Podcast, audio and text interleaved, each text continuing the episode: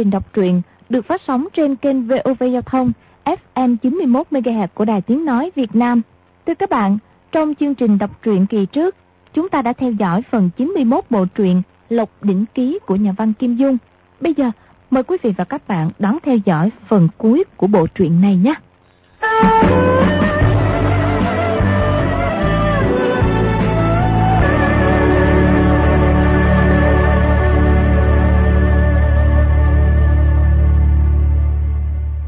Di Tiểu Bảo cầm tờ công văn kết thúc vụ án của tri phủ Thuận Thiên tới gặp Khang Hy, bẩm báo tình hình phá án. Khang Hy cười khẽ một tiếng nói. Tiểu quế tử, bản lĩnh phá án của ngươi thật không nhỏ nghe. Mọi người đều khen ngươi là bao long đồ tái sinh đó. Đây là nhờ hồng phúc của hoàng thượng, nô tài may mắn làm được mà thôi. Khang Hy hừ một tiếng, trừng mắt nhìn y, lạnh lùng nói. Việc di qua tiếp mộc không liên can gì tới hồng phúc của ta cả. Tại sao hoàng thượng biết được? Trong đội thân binh của mình đương nhiên có một mật thám của hoàng thượng phái tới. Đang không biết trả lời thế nào là tốt, thì Khang Hy thở dài một tiếng, nói. Kết thúc như thế cũng rất hay, cũng tránh khỏi bên ngoài bàn tán. Có điều, người lớn mật làm càng như vậy, mà quả thực ta cũng không sao khép ngươi vào tội phạm pháp. Di Tiểu Bảo trong lòng chợt nhẹ nhõm, biết hoàng đế lại tha thứ cho mình lần này, lập tức quỳ xuống dập đầu lia lịa. Khang Hy nói, Hiện nay bốn bể Thái Bình, không có binh cánh, hàm, phủ diễn đại tướng quân của ngươi có thể bỏ đi. Dạ dạ. Di Tiểu Bảo biết là hoàng đế trừng phạt mình về tội gây chuyện bừa bãi, lại nói. Tước lộc đỉnh công nhất đẳng của nô tài cũng nên giáng xuống một cấp đi hoàng thượng. Được, vậy thì giáng xuống tước công nhị đẳng. Nô tài làm việc bừa bãi, trong lòng không yên, xin hoàng thượng giáng xuống tước công tam đẳng. Ngươi mà cũng trong lòng không yên thì mặt trời mọc ở phía tây kìa. Di Tiểu Bảo biết hoàng thượng khí giận đã tiêu tan, bèn đứng lên nói. Nô tài tuy không có nhiều lương tâm, nhưng tóm lại vẫn có. Chính vì thấy ngươi còn chút lương tâm. Nếu không ta đã sớm chặt đầu ngươi, đem chôn dưới gầm giường phu nhân A Kha, sông nhi của ngươi lâu rồi. Cái đó thì ngàn vạn lần không được. Tại sao lại không được? A Kha sông nhi nhất định không có bỏ trốn theo mã phu đâu. không trốn theo mã phu thì trốn theo... Khang Hy nói tới đó lập tức im bặt, nghĩ thầm. Nếu nói tiếp thì không khỏi có chỗ khinh bạc không hay. Huống hồ Di Tiểu Bảo là kẻ vô pháp vô thiên, nhưng đốt lại vẫn trung thành với mình. Giữa vua tôi có thể nói đùa, nhưng không thể mở miệng làm nhục. Nhất thời khó nói qua chuyện khác, bèn không đếm xỉa gì tới y nữa. cúi đầu đọc duyệt tấu chương trên bàn. Di Tiểu Bảo buông tay đứng hầu, chỉ thấy Khang Hy hơi cau mày, có vẻ rất lo lắng, nghĩ thầm. Hoàng thượng cũng thường không vui vẻ, Hoàng đế tuy rất ai phong, nhưng nếu là hoàng đế thật, cũng không thấy có chỗ nào hay. Khang Hy dở qua tấu chương một lúc, ngẩng đầu lên thở dài một tiếng. Di Tiểu Bảo nói. Hoàng thượng có chuyện gì cứ sai nô tài đi làm là được. Nô tài lấy công chuộc tội, báo đáp Long Ân. Chuyện này thì không sai ngươi được. Thì làng dân tờ Tâu đó Đài Loan bị bão lớn. Đất bằng nước, ngập bốn thước. Nhà cửa bá tính tổn hại. Nhà tan người chết, tình hình rất nghiêm trọng. Di Tiểu Bảo thấy lúc y nói nước mắt rưng rưng, nghĩ hai người là bạn bè với nhau từ nhỏ, không thể không giúp y một lần, liền nói. Đô Tài có một cách. Cách gì? Không giấu gì hoàng thượng, lúc Đô Tài làm quan ở Đài Loan á, nhớ được một khoản bổng nhỏ. Gần đây lại đòi được một món nợ cũ của một vị tài chủ Đài Loan. Nô Tài hai tay bưng bát cơm bằng vàng đã dở lại lành của hoàng thượng ban cho. Kiếp này nhất định không sợ chết đói. Có nhiều tiền nên cũng làm gì Chẳng bằng dân lên xin hoàng thượng lấy đó trận tuất cho nạn nhân ở Đài Loan là được. Nạn nhân bị thiên tai rất nhiều. Món tiền nhỏ ấy của ngươi cũng chẳng làm gì được. Ta sẽ tức khắc hạ chỉ tiết giảm cái ăn cái mặt của cung nữ và thái giám trong cung để nội vụ phủ tính toán, bớt ra 450 vạn lượng bạc cứu thế nạn nhân. Nô tài tội đáng muôn chết, đúng là không thể giấu giếm. Cái gì? Nô tài làm quan tham ô, lúc ở Đài Loan nhớ được 100 vạn lương bạc. Món nợ gần đây là đòi trịnh khách sản trả, lại có 100 vạn nữa. Cái gì? Nhiều đến thế à? Di Tiểu Bảo khẽ tát vào mặt mình, mắng. Di Tiểu quế tử đáng chết. Bản lĩnh kiếm tiền của ngươi cao minh thật đó. Ta không biết gì cả. À, tiểu quế tử đáng chết. Di Tiểu Bảo nói như vậy, nhưng trên mặt có vẻ đắc ý, nghĩ thầm. Người làm quan thọ tay lấy tiền, làm sao để cho hoàng thượng ngươi biết được. Thám tử ngươi phái tới trà trộn trong bọn phủ hạ thủ của ta. Chỉ có thể tra xét xem có dám làm phản hay không thôi. Em để ngươi tay phải lấy tiền tay trái bỏ túi. Ngay em gái ngươi cũng không biết. Thì ông anh vợ nhà ngươi càng ngàn vạn lần không tra xét được. Y ngoài miệng tự xưng là nô tài, nhưng trong lòng thì tự coi là em rể. Khang Hy trầm ngâm một lúc, nói. Tấm lòng trung quân ái dân của ngươi lần này cũng khó mà có được. Thôi thế này, ngươi quyên 150 dạng lượng bạc, ta bớt cho 50 dạng. Dù tôi chúng ta góp chung 200 dạng lượng. Nạn nhân Đài Loan có một dạng vài ngàn hộ, mỗi nhà được hơn 100 lượng thì cũng khá dư dật rồi. Di Tiểu Bảo nhất thời kích động, khẳng khái quyên tiền, trong lòng đang xót của. Nghe Khang Hy bớt cho 50 dạng lượng, lập tức cảm mừng, dội nói. Dạ dạ, hoàng thượng thương dân như con, trời cao sẽ phù hộ cho hoàng thượng gió hòa mưa thuận, quốc thái dân an.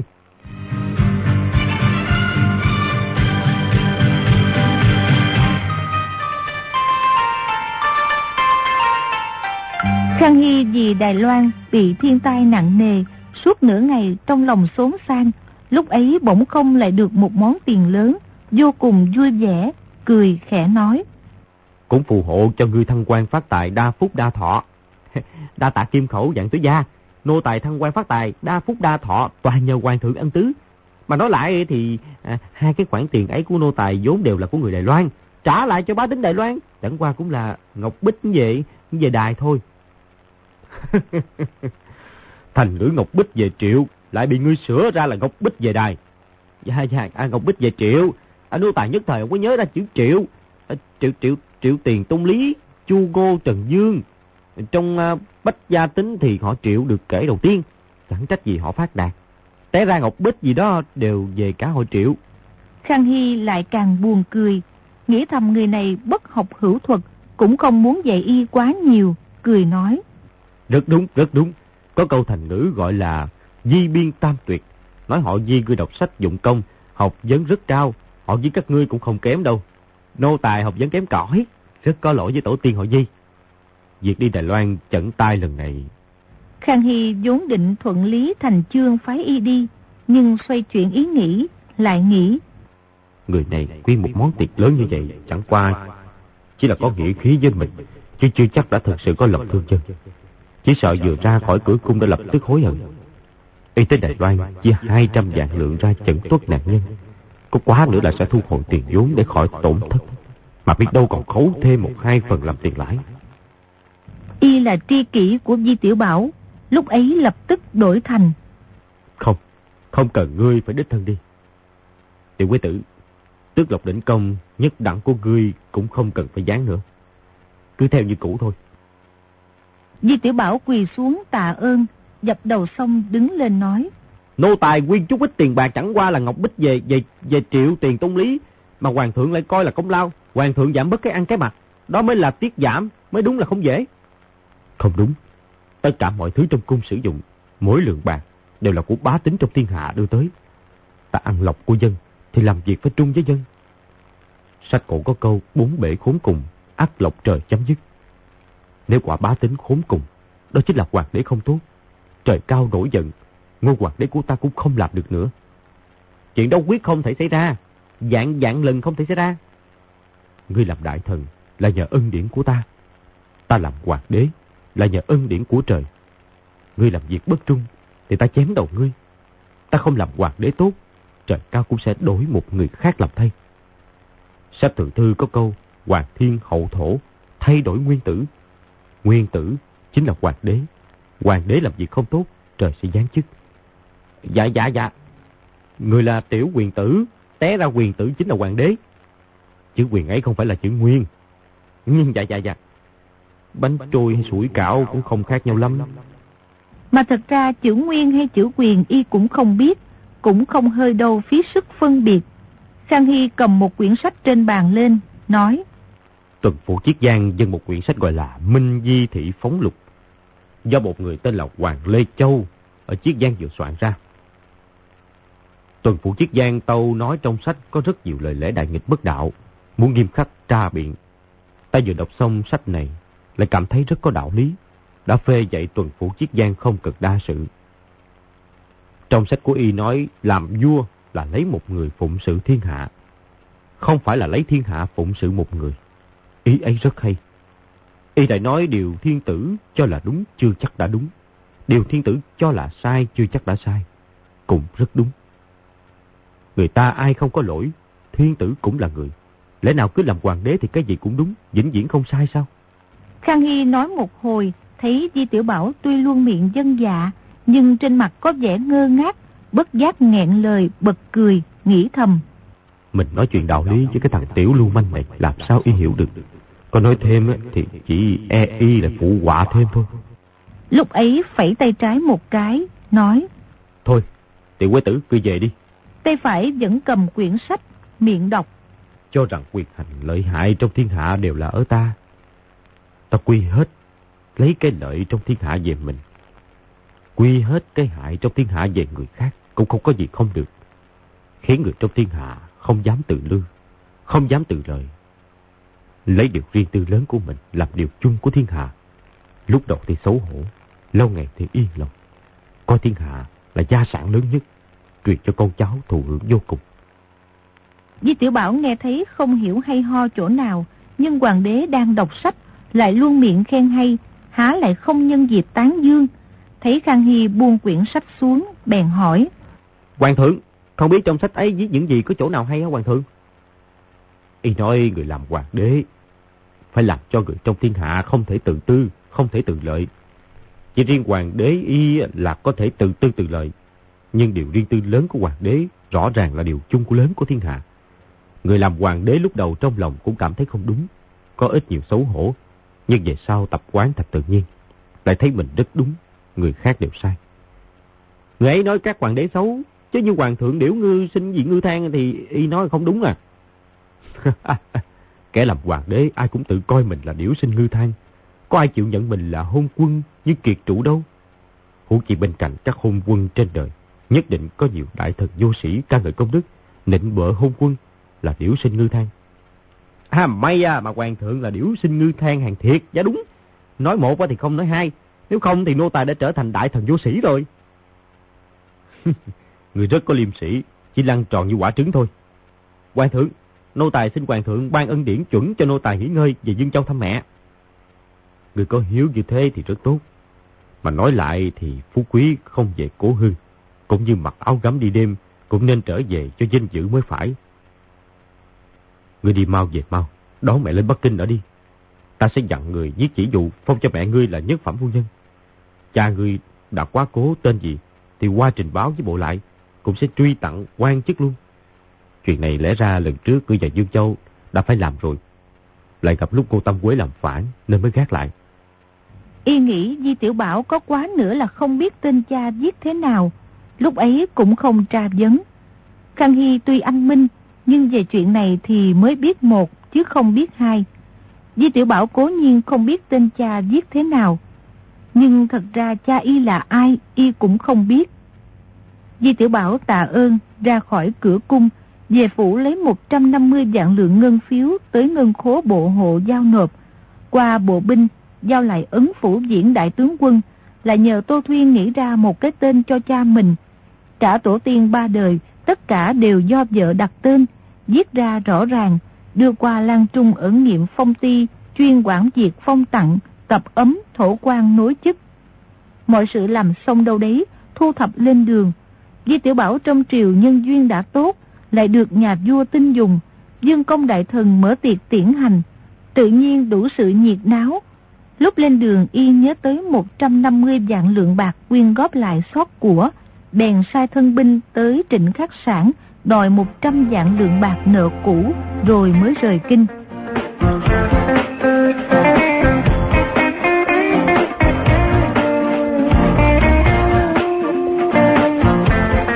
Theo đường cái tới Thông Châu, đổi xe lên thuyền từ Dận Hà xuống phía Nam, qua Thiên Tân, Lâm Thanh, qua Hoàng Hà, qua Tế Ninh. Hôm ấy sắp tới Hoài Âm, quan thuyền ghé vào bến Tứ Dương nghỉ đêm. Di Tiểu Bảo trong thuyền ăn cơm tối xong, đang cùng trò chuyện với bảy vị phu nhân. Tô Thuyền nói, Tiểu Bảo, sáng mai chúng ta tới Hoài Âm rồi. Thời cổ có một người tước phong là Hoài Âm Hầu. Ờ, quan tước của y không to bằng ta. không phải thế đâu. Y được phong tước dương, phong là tề dương. Về sau hoàng đế sợ y làm phản, tước bỏ tước dương của y, đổi phong là hoài âm hầu. Người này họ hàng tên tính, rất là nổi tiếng. Di Tiểu Bảo vỗ đùi nói. Vậy thì ta biết rồi, tiêu hà dưới trăng đuổi hàng tính, mười mặt mai phục, bá dương biệt ngu cơ. Những chuyện ấy đều có diễn trong rạp hát. Đúng vậy, người này bản lĩnh rất lớn, công lao cũng rất lớn. Cả sở bá dương anh hùng như thế cũng phải thua dưới tay y. Chỉ tiếc là kết thúc không tốt, bị hoàng đế và hoàng hậu giết chết. Đáng tiếc, đáng tiếc. Tại sao hoàng đế lại giết y? Y định làm phản à? Không, y không làm phản. Hoàng đế sợ y tài giỏi, sợ y làm phản. May là bản lĩnh của ta rất kém nghe. Hoàng thượng cái gì cũng hơn mình. Vì thế không có sợ. Ta chỉ có một chuyện hơn hoàng thượng thôi. Ngoài chuyện ấy ra cái gì cũng không sao bằng được. A Kha hỏi.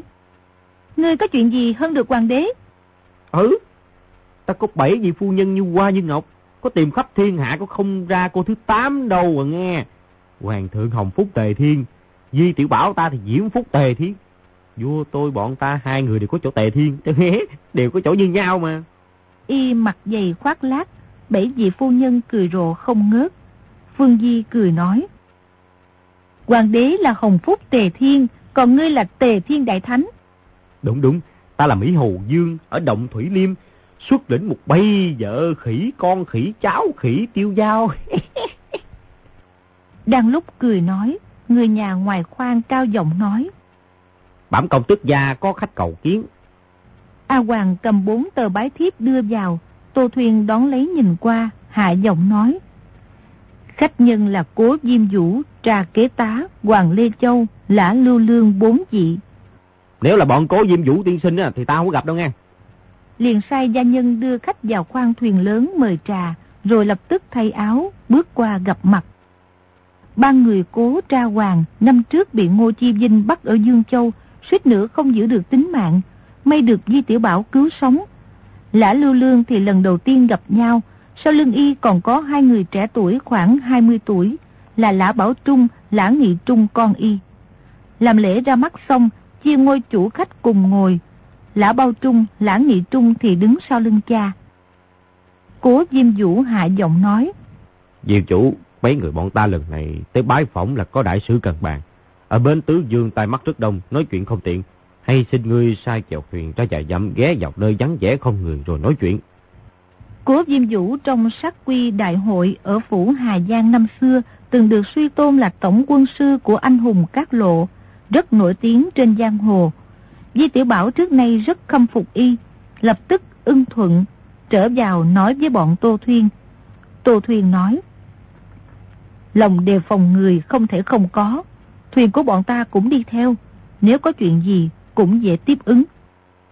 Di Tiểu Bảo nghĩ tới chuyện theo bọn cố Diêm Vũ tới nơi vắng vẻ không người, trong lòng cũng hồi hộp. Nếu có bảy vị phu nhân đi theo bảo giá thì chắc chắn hơn nhiều. Luôn miệng khen hay, sai thuyền phu chèo hai chiếc thuyền lớn về phía nam, nói là muốn tìm chỗ phong cảnh thanh nhã trên giận hà uống rượu ngắm trăng. Di công gia đã có nhã hứng, biết đâu còn muốn làm mấy bài thơ hay, số thuyền còn lại dẫn đậu ở bến Tứ Dương để chờ. Di Tiểu Bảo trở qua thuyền lớn tiếp khách, hai chiếc thuyền đi về phía nam bảy tám dặm, nhìn thấy hai bên bờ đồng rộng mênh mông, trăng sáng trên trời, nhìn quanh không có ai. Di Tiểu Bảo sai đầu lại, bảo phu thuyền trên thuyền lớn và tùy tùng đều qua thuyền sau, để khỏi ngăn trở thi hứng của Di Công Gia và sáu vị tài tử. Đợi đến lúc trong thuyền không còn người khác, bọn cố Diêm Vũ mới lại tạ ơn cứu mạng năm xưa. Di Tiểu Bảo khiêm tốn một hồi, rồi nói lại chuyện Ngô Lục Kỳ và Trần Cận Nam trước sau bị hại. Mọi người nhìn nhau than thở không thôi. Cố Diêm Vũ nói, trên giang hồ cao nhau đồn đại đều nói Di Hương Chủ tham cầu phú quý, giết thầy cầu dinh. Mấy người hoàng huynh trao huynh và huynh đệ thì biết nhất định không phải vậy. Nghĩ lại ba người bọn ta và Di Hương Chủ vốn không quen biết. Dương Chủ lại chịu dấn thân vào chốn nguy hiểm, giết gã khốn nạn Ngô Chi Vinh cứu mạng bọn ta. Tính tịch nghĩa bạc dân thiên như thế thì làm sao giết hại ân sư dược. Nếu bọn ta nghe bằng hú trên giang hồ nói tới chuyện này đều ra sức phân biện cho Di Hương Chủ, Họ còn nói trong thánh chỉ của hoàng đế thất đát đều nói như vậy. Chẳng lẽ còn là giả? Nhưng vì hương chủ thân ở doanh tàu lòng ở hán. Những việc mình làm đều không thể nói rõ với người ngoài. Xưa nay anh hùng học kiệt đều phải gánh chuyện vất giả chịu lời chê trách. Nghe chu công là bậc đại thánh đại hiền còn bị quản sái dèm pha. Muốn chi người khác. Vì thế Di hương chủ cũng không cần phải để ý gì. Di Tiểu Bảo không hiểu y nói chu công quản sái gì gì, chỉ dân dân dạ dạ. Lã Lưu Lương nói. Dương chủ một mình khổ tâm, mưu làm đại sử, vốn đã không cần người trong thiên hạ hiểu cho. Lần này sau cùng làm được đại sự kinh thiên động địa, mọi người sẽ tự biết trước đây đã trách làm ngươi. Mình thì làm được cái sự nghiệp gì kinh thiên động địa chứ. À chà, không xong rồi. Họ lại tới khuyên mình đi hành thích hoàng thượng. Làm sao từ chối đụng đẩy với họ mới hay. Mình cứ đóng cửa cài than trước đã. huynh đệ không có tài năng gì, học vấn cũng không có. Làm chuyện gì cũng phải lấy lòng cả hai bên. Huynh đệ lòng tàn ý lạnh. Lần này là cáo lão về quê. Từ nay trở về sau chuyện gì cũng không làm nữa. Lã Nghị Trung thấy y còn nhỏ hơn mình mấy tuổi, lại nhơn nhơn nói câu, cáo lão về quê, nhịn không được phì cười một tiếng. Bọn cố Diêm Vũ cũng thấy buồn cười, nhìn nhau mỉm cười. Hoàng Lê Châu cười khẽ nói. Vì hư chủ anh hùng thiếu niên tiền đồ không thể lường được. Bọn người vô tri nhất thời hiểu lầm, không cần phải chấp. Hê, hey, vụ này phải chấp chút nghe. Hoàng tiên sinh, ngươi làm một bộ sách hay, gọi là gọi là minh minh cái gì cái gì mà qua qua lục lục á. Người này không biết chữ sao lại biết tới bộ sách ấy của mình. À, là Minh Di Thị Phóng Lục. Ừ, đúng đúng đúng. Trong bộ sách ấy ngươi có rất nhiều lời chửi mắng hoàng đế có đúng không? Bọn Hoàng Lê Châu quảng sợ đều nghĩ. Ngay người này cũng biết e lại có một vụ văn tự ngục lớn đây. Cố Diêm Vũ nói. Cũng không phải là chữ hoàng đế. Hoàng huynh làm bộ sách ấy kiến giải tin tưởng. Nói rõ đạo làm vua thì phải thế nào. Phải rồi. Hôm mấy hoàng thượng đọc bộ sách của hoàng tiên sinh suốt ngày. Không ngừng khen ngươi viết rất hay. Tặc lưỡi mấy lần. Biết đâu sẽ bời ngươi thi trạng nguyên làm tể tướng. Dì Hương chủ nói đùa rồi. Làm gì có chuyện ấy. Lúc ấy Di Tiểu Bảo bèn kể lại chuyện Khang Hy khen bộ Minh Di thị phóng lục ra sao, mọi người mới yên tâm. Hoàng Lê Châu nói, Té ra hoàng đế thất đá cũng biết phân biệt thị phi. Đúng vậy, tiểu hoàng đế nói, tuy y không phải là điểu sinh ngư thang, nhưng so với tất cả các hoàng đế nhà Minh cũng không thua gì. Biết đâu tốt hơn nữa. Y làm hoàng đế, bá tính thiên hạ sống còn tốt hơn với thời binh kìa. Binh đệ không có học vấn, không có kiến thức, cũng không biết y nói đúng hay sai nữa. Cố trà hoàng lã bốn người đưa mắt nhìn nhau, nghĩ lại hoàng đế các triều nhà Minh, từ Minh Thái Tổ khai quốc đến hoàng đế Sùng Trinh cuối cùng, nếu không tàn nhẫn bạo ngược, thì là mê muội hồ đồ, có ai bằng được Khang Hy đâu. Bốn người bọn họ là bậc đại nho đương thời, hiểu rõ sử sách, không thể nói chuyện trái với lương tâm, bất giác đều im lặng gật đầu.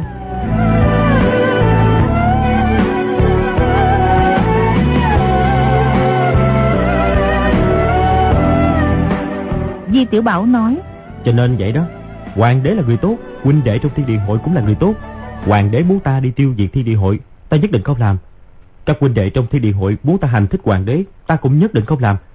Kết quả hai bên đều trách móc ta. Huynh đệ nghĩ tới nghĩ lui Quyết định cáo lão về quê. Về chủ Lần này bọn ta tới không phải là muốn ngươi hành thích hoàng đế. À, Vậy thì hay lắm. Chỉ cần à, không phải là hành thích hoàng đế Còn chuyện gì khác á, thì huynh đệ nghĩa bất dung tự.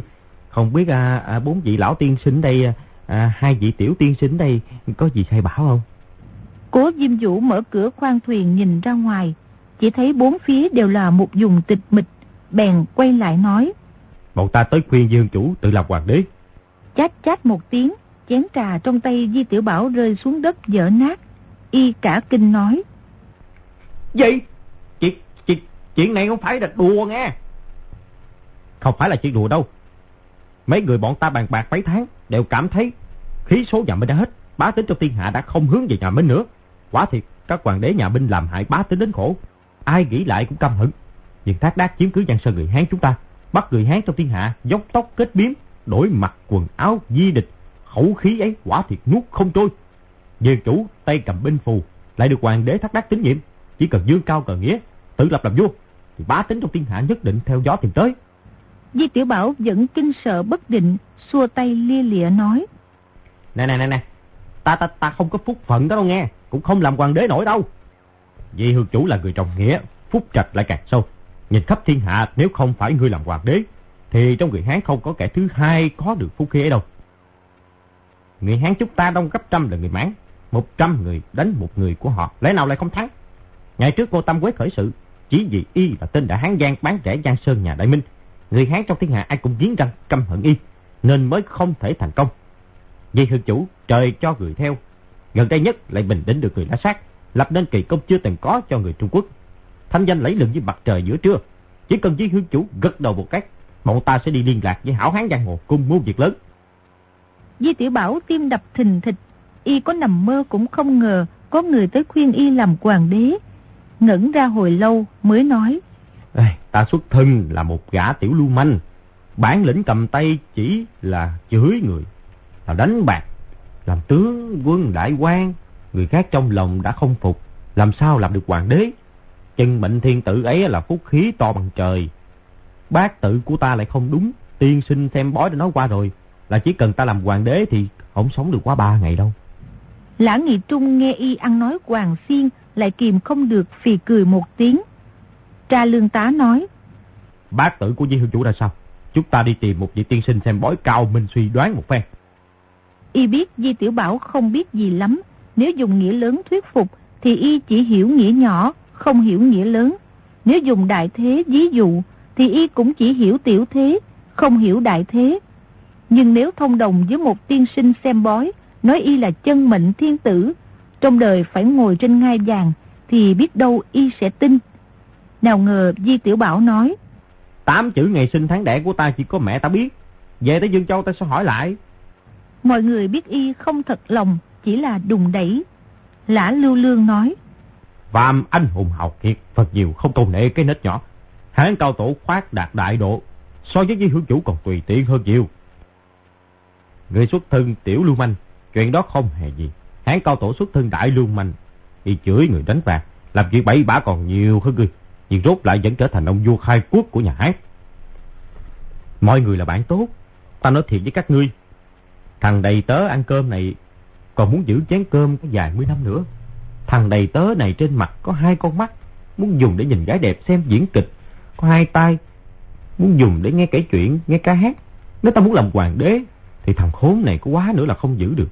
Nếu bị chém rơi xuống thì là một trường hô đô rồi. Mà nói lại thì làm hoàng đế cũng chẳng có gì vui. Đài Loan bị một trận bão lớn, y phải lo lắng. Dân Nam có một người làm phản, y cũng đau đầu. Chức sai sự hoàng đế vừa khó làm vừa không vui. Ta ngang chẳng lưng không làm. Bọn cố Diêm Vũ ngớ mặt nhìn nhau, nghĩ câu ấy quả thật không sai. Y đã lòng không chí lớn, lại không muốn vì nước vì dân bước ra. Nói thế nào cho y đổi ý quả là chuyện rất khó. Qua hồi lâu, cố Diêm Vũ nói. Chuyện lớn này nhất thời cũng không dễ quyết định. Vừa nói tới đó, chợt nghe tiếng gió ngựa văng vẳng. Có mấy mươi kỵ mã phóng trên bờ sông từ phía bắc xuống. Đêm vắng người thưa, nghe thấy rất rõ ràng.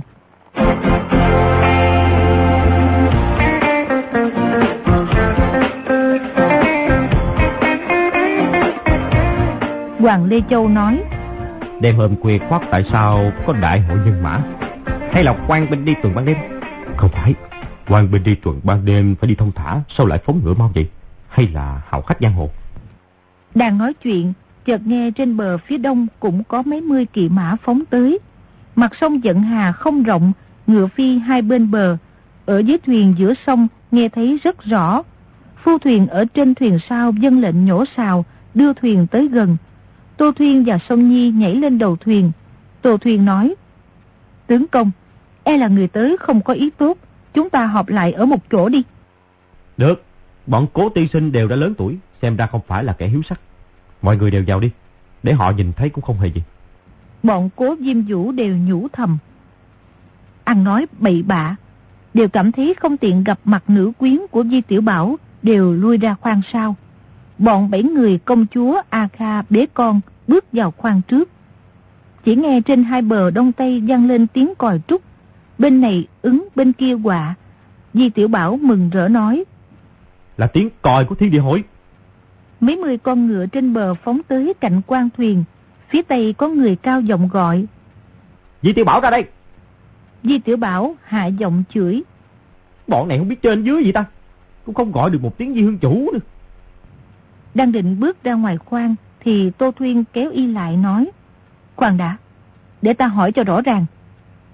Rồi bước ra cửa khoang hỏi. Là anh hùng hảo hán ở đâu muốn tìm di tướng công? Nhìn lên hai bên bờ, thấy những người ngồi trên ngựa đều khăn xanh bịch đầu, tay cầm binh khí. Người đứng đầu trên bờ phía tây nói. Bọn ta là thiên địa hội. Tô Thuyên hạ giọng nói. Tiếng lóng của thiên địa hội lúc gặp mặt nói thế nào? Di Tiểu Bảo bước ra cửa khoang, cao giọng nói. Năm người chia nhau một bài thơ. Hồng Anh trên người không ai hay. Người trên ngựa kia nói. Đó là bài thơ cũ của thiên địa hội. Từ khi Di Tiểu Bảo phản hội hàng giặc, hai thầy cầu dinh, tiếng lóng trong hội đã thay đổi cả rồi. Di Tiểu Bảo quảng sợ nói. Người là ai? Sao lại nói vậy? Ngươi là Di Tiểu Bảo phải không? Di Tiểu Bảo nghĩ né tránh không được, liền nói. Ta là Di Tiểu Bảo nè. Vậy thì nói với ngươi cũng không hề gì. Ta thuộc Hoàng Hóa Đường Thiên Địa Hội họ Thư. À, thì ra là Thư đại ca. Trong chuyện này có rất nhiều sự hiểu lầm. Lý Hương Chủ của quý đường có ở cạnh đây không? Ngươi tội ác tay trời. Lý Hương Chủ bị ngươi chọc trận chết rồi. Di Tiểu Bảo phản bội hàng chặt. Hai thầy cầu dinh. Thư đại ca không cần nhiều lời với. Hôm nay chúng ta cứ bấm y thành hàng giảng mảnh để trả thù cho Trần Tổng Đà Chủ và Lý Hương Chủ. Người bên bờ đông vừa nghe thấy lập tức cũng cao giọng reo hò. Đột nhiên dù một tiếng, có người ném một viên phi hoàng thạch tới. Di Tiểu Bảo vội lùi vào trong khoang, ngấm ngầm kêu khổ tự nhủ. Té ra Lý Hương Chủ của Hoàng quá được chết rồi à. Các vị huynh đệ này bất kể xanh vàng đen trắng là bừa, làm sao cho tốt.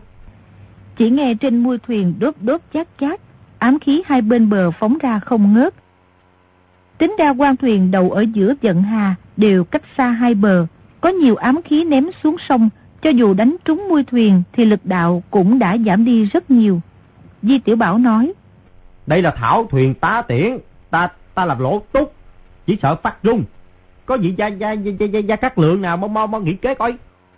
Bọn cố diêm vũ và phu thuyền ở khoang sau thấy ám khí rào rào phóng tới, đều núp xuống khoang thuyền. Đột nhiên ánh lửa bừng lên, mấy mũi tên lửa bắn vào mui thuyền, mui thuyền lập tức bén lửa. Di Tiểu Bảo kêu lên. Ây chà, không bướng bỉnh được rồi, quả thiêu Di Tiểu Bảo. Tô Thuyền cao giọng gọi. Cố Diêm Vũ tiên sinh đang ở đây, các ngươi không được vô lễ. Nàng nghĩ Cố Diêm Vũ rất nổi tiếng trên giang hồ, chắc người thiên địa hội không dám đắc tội với y. Nhưng trên hai bờ, tiếng người quyên náo, tiếng gọi của nàng đều bị ác đi. Di Tiểu Bảo nói. Nè, các vị tử, chúng ta cùng gọi. Cố Diêm Vũ tiên sinh đang ở đây. Một, hai, ba. Bảy vị phu nhân cùng Di Tiểu Bảo đồng thanh gọi lớn. Cố Diêm Vũ tiên sinh đang ở đây. Gọi tới lần thứ ba, tiếng người trên bờ sông dần dần yên tĩnh. Ám khí cũng không phóng ra nữa. Người họ thư cao giọng hỏi. Cố Diêm Vũ tiên sinh trong thuyền phải không? Cố Diêm Vũ đứng ở đầu thuyền chắp tay nói. Huynh đệ, Cố Diêm Vũ đang ở đây. Các huynh đệ biết bơi, mau nhảy xuống nước, kéo thuyền cho bờ. Chỉ nghe đùng đùng đùng vang lên không ngớt. Mười mấy người hội chúng nhảy xuống giận hà, vừa kéo vừa đẩy quan thuyền vào bờ phía tây. Lúc ấy thế lửa trên thuyền đã rất mạnh. Sông Nhi kéo Di Tiểu Bảo nhảy lên bờ trước, những người còn lại nối nhau lên bờ. Hội chúng thiên địa hội tay cầm binh khí, dây họ vào giữa. Người họ thư ôm quyền không lưng, nhìn cố Diêm Vũ nói. Tại hạ là Thư Quá Long trong Hoàng Quá Đường Thiên Địa Hội xin bái kiến cố tiên sinh. Cố Diêm Vũ chắp tay đáp lễ. Một lão già trong đám hội chúng khom lưng nói. Trong sát quy đại hội ở phủ Hà Giang năm xưa, anh hùng thiên hạ suy tôn cố tiên sinh làm tổng quân sư. tài hạ đã từng gặp cố tiên sinh một lần. Bọn huynh đệ lỗ mãn xin thứ tội. Các ngươi hành sự vốn cũng rất là lỗ mãn. Ta nói chuyện với cố tiên sinh, chứ ai nói chuyện với cái thằng tiểu hán giang và ngươi. Rồi dương tay một cái chụp vào trước ngực Di Tiểu Bảo. Tô Thuyền tay trái gạt ra, lật tay lại đã nắm được cổ tay y. Mượn thế đẩy một cái, lão già kia chân đứng không vững, bị hất ra ngoài. Hai tên hội chúng thiên địa hội dội bước qua đỡ y đứng lại. Cố Diêm Vũ kêu lên. Mọi người có lời gì cứ nói, đừng trong gió, đừng trong gió.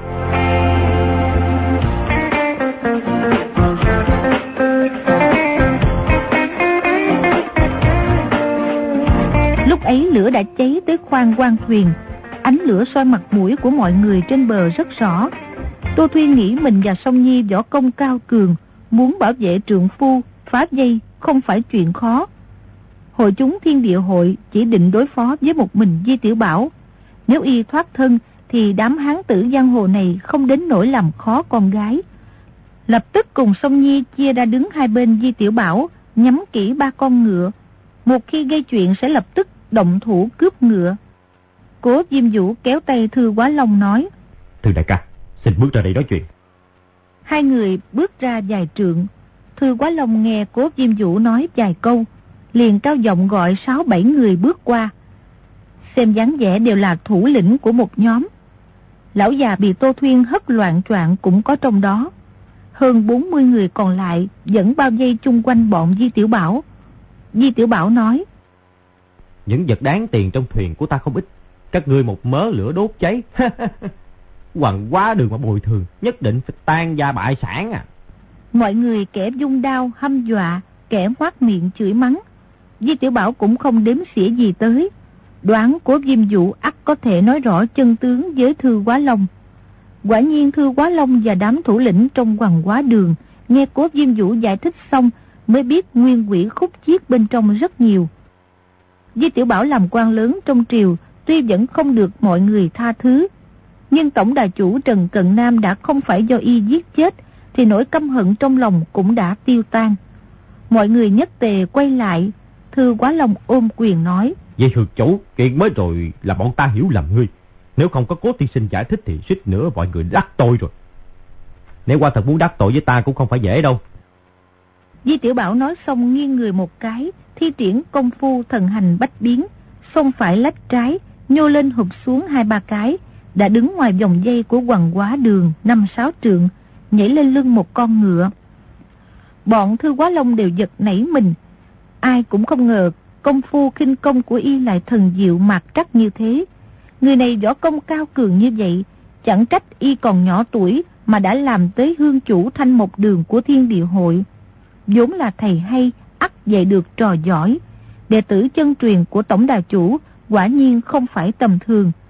Trong hoàng quá đường thì lão già kia võ công cao cường nhất, đám huynh đệ vẫn rất khâm phục. Là bị Tô Thuyên một nắm một kéo đã không thể gượng nổi, suýt nữa bị hất ngã lộn nhào.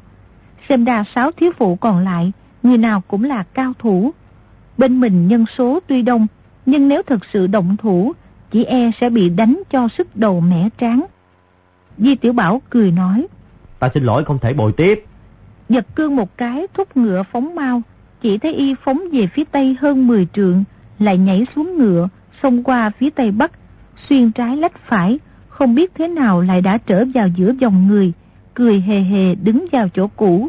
Không ai thấy rõ y tiến vào ra sao. Hội chúng thiên địa hội ngớ mặt nhìn nhau quảng sợ. Thư quá lòng ôm quyền nói. Vì hương chủ chó công cao cường bôi phục bôi phục.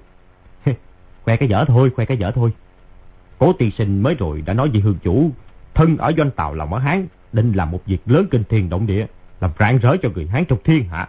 Lúc với hương chủ cử sự huynh đệ trong hoàng quá đường bọn ta tuy không có tài cán gì, nhưng chỉ cần di hương chủ có gì sai khiến thì lôi vào nước sôi đạp lên lửa bỏng cũng không từ chối. À được được được được được.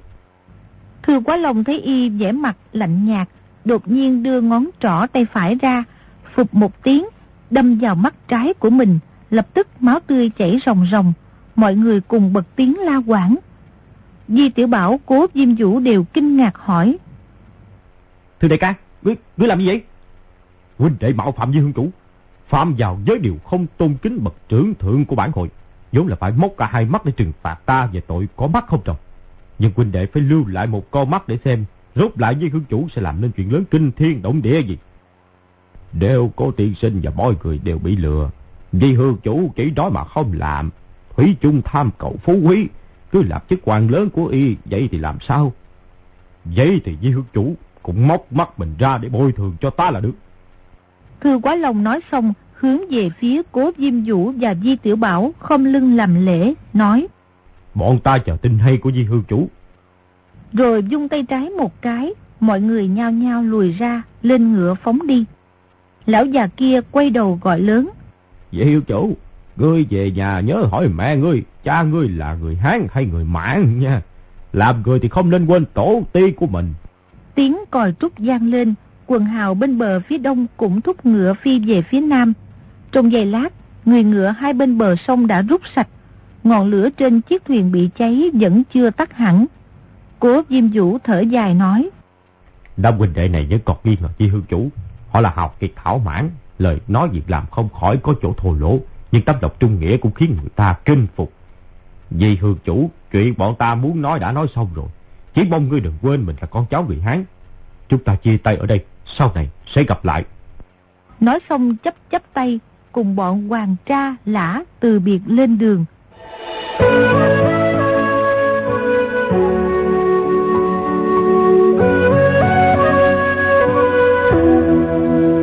Tiểu Bảo đứng ngẩn ra trên bờ sông, gió thu thổi tới cũng khá lạnh.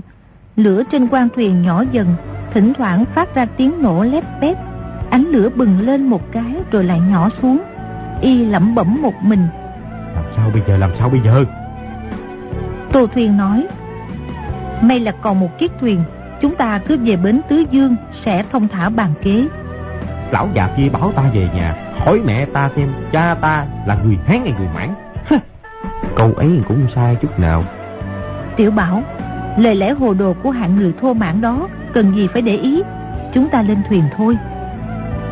Di Tiểu Bảo đứng bất động, trong lòng rối loạn, cúi đầu nhìn thấy mấy giọt máu trên mặt đất là máu lúc thư quá long móc mắt rơi xuống đột nhiên la toán lên lão tử không làm đâu lão tử không làm đâu bảy vị phu nhân đều giật nảy mình di song song vốn đang ngủ say trong lòng mẹ bị y cao giọng quát tháo giật mình tỉnh dậy khóc ầm lên. Di tiểu bảo cao giọng nói hoàng đế bắt ta đánh thiên địa hội thiên địa hội bắt ta đánh hoàng đế. Lão tử hai chân đứng hai thuyền không được lòng bên nào. Một bên muốn chém đầu ta một bên muốn móc bắt ta. Một người có mấy cái đầu mấy con mắt. Người này tới chém người kia tới móc. Lão tử còn được bao nhiêu? Không làm. Lão tử nói thế nào cũng không làm.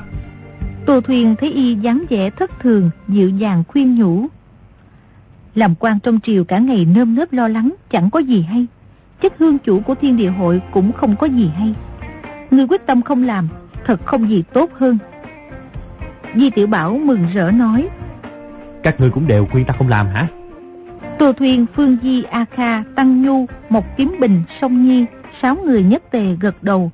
Chỉ có công chúa Kiến Ninh nói. Ngươi chỉ mới làm tới tước công, sao lại định không làm quan nữa? Phải được phong dương, làm phụ chính đại học sĩ. Ra tướng văn vào tướng võ, lúc ấy mới nên cáo lão. Mà nói lại nếu bây giờ ngươi muốn từ quan, thì hoàng đế ca ca nhất định không chịu đâu. Di Tiểu Bảo tức giận nói.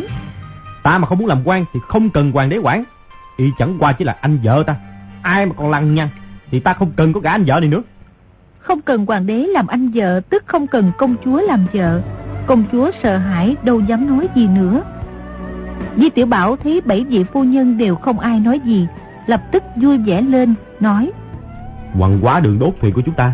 Đúng là đốt rất là hay Đốt rất khéo Đốt rất dễ thương. Chúng ta rón rén trốn đi. Hoàng địa phương báo lên triều đình Nhất định sẽ nói ta bị giặc cướp đốt chết. Ông anh vợ kia của ta từ đây trở đi nhất định cũng sẽ không tìm ra. Bọn Tô Thuyên nhất tề vỗ tay Chỉ có công chúa im lặng không nói gì. Lúc ấy tám người bàn bạc đâu vào đấy Với tiểu bảo công chúa Song Nhi Ba người thay đổi y phục Tới khách điếm ở ngoài âm chờ Tô Thuyên dẫn bốn người Phương Di, A Kha, Một Kiếm Bình, Tăng Nhu Về thuyền ở bến Tứ Dương Thu thập vàng bạc tế nhuyễn Và những vật cần thiết Sau đó sẽ phao tin ầm lên nói quan thuyền của Di Công Gia nửa đêm bị bọn giặc cướp tập kích, thuyền cháy người chết. Nhưng mấy tên phu thuyền thấy Di Tiểu Bảo chưa chết, nhất định sẽ có hậu quả. Ý Tô Thuyên là muốn giết người bịt miệng, dứt xác trên bờ sông, lại càng giống thật thêm vài phần. Một kiếm bình trong lòng bất nhẫn, nhất định không chịu giết hại kẻ vô cô. Tô Thuyên nói, Được, kiếm bình bồi tử có lương tâm, trời sẽ phù hộ ngươi sinh được vài đứa con trai.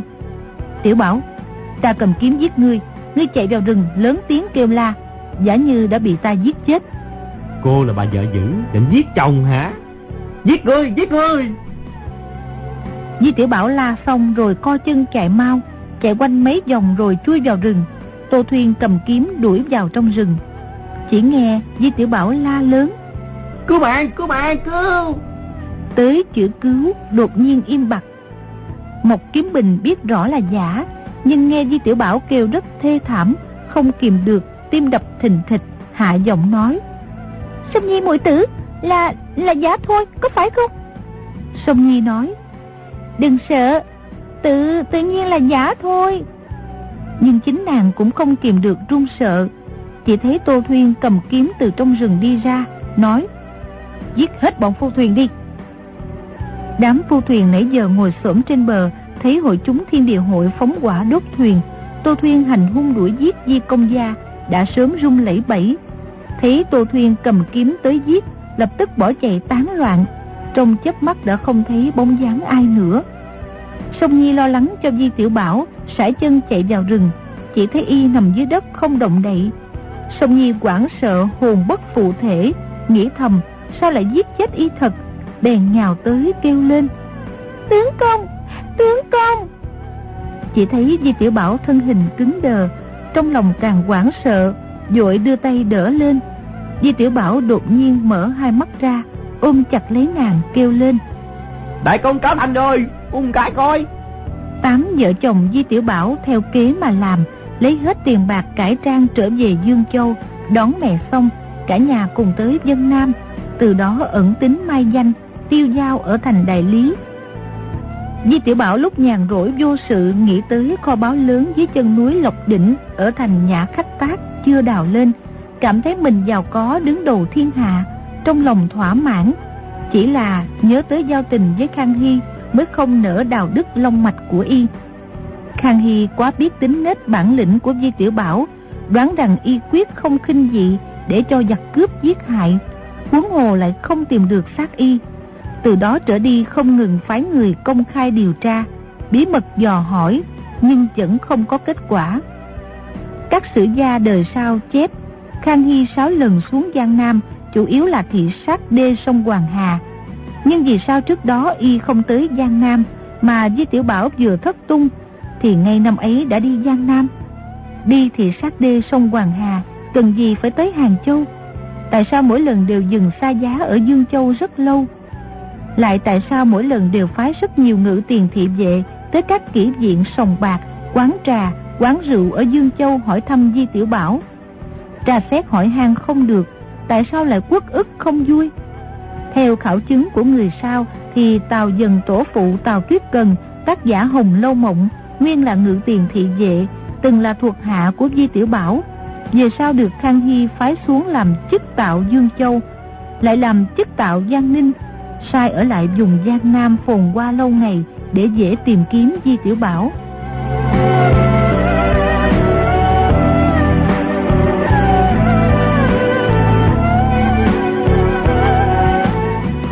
Di Tiểu Bảo tới Dương Châu dắt vợ con vào lệ xuân diện gặp mẹ mẹ con gặp mặt khôn xiết vui mừng. Di Xuân Phương thấy bảy người con dâu ai cũng như qua như ngọc, nghĩ thầm. Thằng tiểu tặc tiểu bảo này, nhãn lực chọn gái đẹp quả thực không kém. Y mà mở kỹ diện, nhất định sẽ phát tài to. Di tiểu bảo kéo mẹ vào trong phòng hỏi. Mẹ, cha con rốt lại là ai? Di Xuân Phương trừng mắt nói. Làm sao ta biết được? Di tiểu bảo cau mày nói. Trước khi trong bụng mẹ có con, thì mẹ tiếp bao nhiêu người khách? Lúc đó mẹ ngươi xinh đẹp lắm. Một ngày có khi phải tiếp tới mấy người khách. Làm sao ta nhớ được bấy nhiêu người? Những khách ấy đều là người Hán phải không? Người Hán tự nhiên là có. quan người Mãn Châu cũng có. Còn có võ quan người Mông Cổ nữa. Gì? Có người Mông Cổ nữa hả? Không có bọn quỷ trắng ngoại quốc chứ. Hừ, ngươi coi mẹ ngươi là gái à? Bọn quỷ trắng ngoại quốc mà cũng tiếp sao? Người la sát người hồng mau mà tới lệ xuân diện, thì lão nương dùng chổi lớn đuổi ra.